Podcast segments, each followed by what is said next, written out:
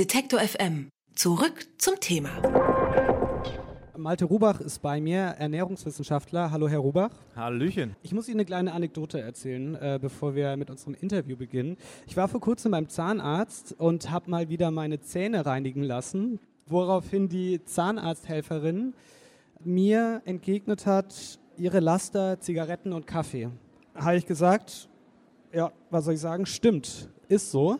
Dann habe ich ihr Buch entdeckt und gelesen und hier ist es. Kaffee, Apotheke, die Bohne für mehr Gesundheit heißt es. Und mich dann gefragt, hm, ist Kaffee jetzt eigentlich ein Laster oder nicht? Sie sehen das relativ klar nicht als Laster. Genau, also ich vertrete generell die Auffassung, kein, es gibt kein Lebensmittel, das ungesund ist, sondern es kommt auf die Dosis an. Das ist auch kein großes Geheimnis. Das war eigentlich schon immer so, seitdem das mal dieses Gesetz erkannt wurde. Und es hat sich eben in den letzten zehn Jahren, wo immer mehr Studien beendet wurden mit teilweise hunderttausenden Teilnehmern, herausgestellt, dass Kaffee vielen Krankheiten in dem Sinne vorbeugt, dass das Risiko sinkt, sie zu bekommen. Und das Interessante ist eben, dass es in den 70ern, 80ern genau andersrum war. Weil aber dort, damals, genau wie Ihr Zahnarzt zum Beispiel, jeder trinkt Kaffee und jeder hat damals auch geraucht. Und da war der Tipp, einfach mal keinen Kaffee trinken, für jeden erstmal das Naheliegendste, um einfach anzufangen mit einer Verhaltensänderung. Hat aber nicht dazu geführt, dass man gesünder wurde, wie wir heute wissen, sondern ähm, das Rauchen war damals das Problem und der Alkoholkonsum, aber nicht der Kaffee.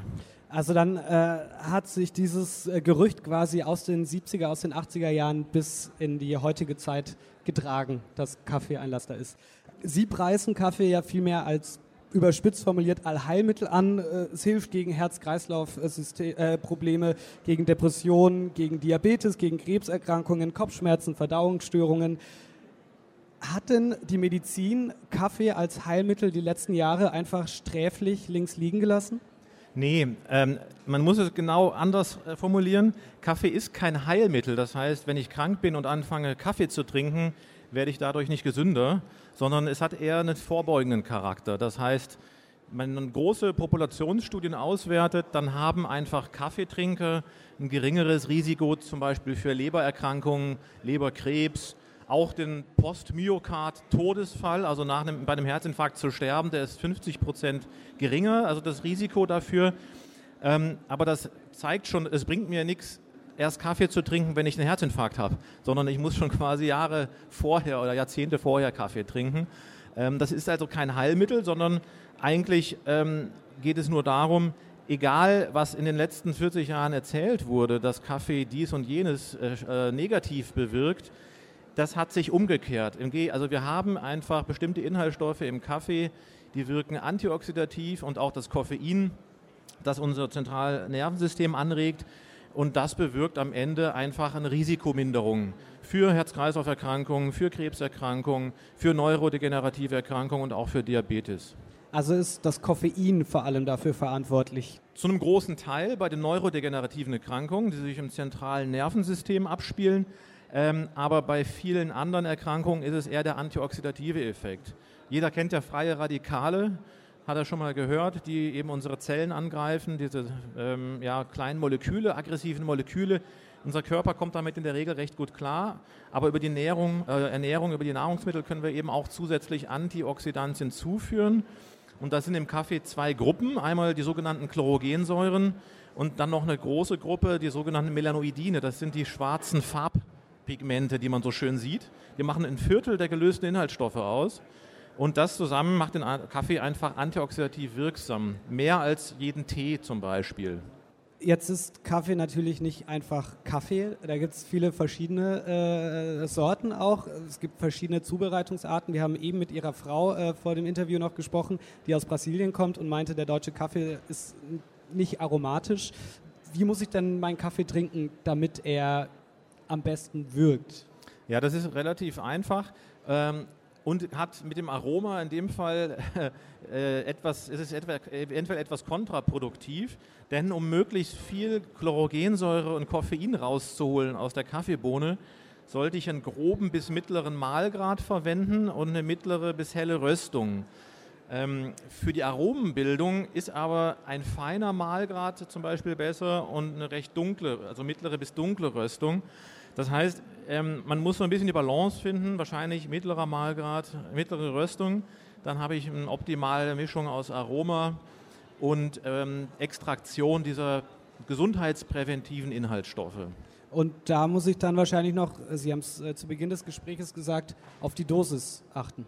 Genau, das kann man sehr schön ähm, sehen in diesen großen Studien, die ausgewertet wurden, dass da bis zu fünf Tassen Kaffee am Tag, und es ist egal, welche Zubereitung, es kann Espresso sein oder Filterkaffee, ein Latte Macchiato, mit, äh, also auch mit Milch oder ohne, ähm, bis zu fünf Tassen Kaffee, da sieht man die Zunahme dieses präventiven Effekts. Darüber passiert nichts mehr, aber nichts Schlimmes und auch nichts Gutes. Äh, Wem es schmeckt, der kann natürlich mehr trinken. Aber ab der ersten Tasse Kaffee tritt dieser Effekt auf. Mhm. Ja. Jetzt habe ich mich natürlich gefragt, Sie haben schon mal ein Buch über Kaffee geschrieben, 2015 war das. Ähm, jetzt das zweite Buch bereits. Ähm, Sie sind Ernährungswissenschaftler, Sie hätten jetzt natürlich auch als Ernährungswissenschaftler, ich sag mal, über die Heilkraft von Grünkohl sprechen können.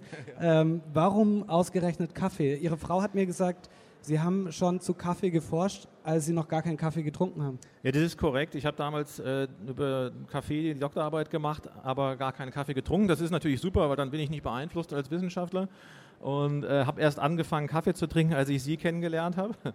ähm, vorher übrigens immer heißes Wasser, heute auch noch zwischendurch.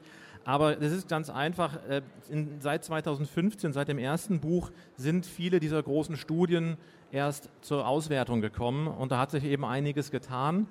Ähm, unabhängig davon, ich habe ja auch in der Zeit dazwischen noch einige Bücher über andere Lebensmittel veröffentlicht, die gerne in den Medien gebasht werden, wie zum Beispiel Milch, was ja gerne mit Kaffee gemeinsam getrunken wird. Ähm, und auch eins über Diäten. Äh, warum äh, werden die gebasht? Ja, äh, gut, also häufig natürlich äh, aufgrund auch momentan der Klimathematik, aufgrund der Massentierhaltungsthematik.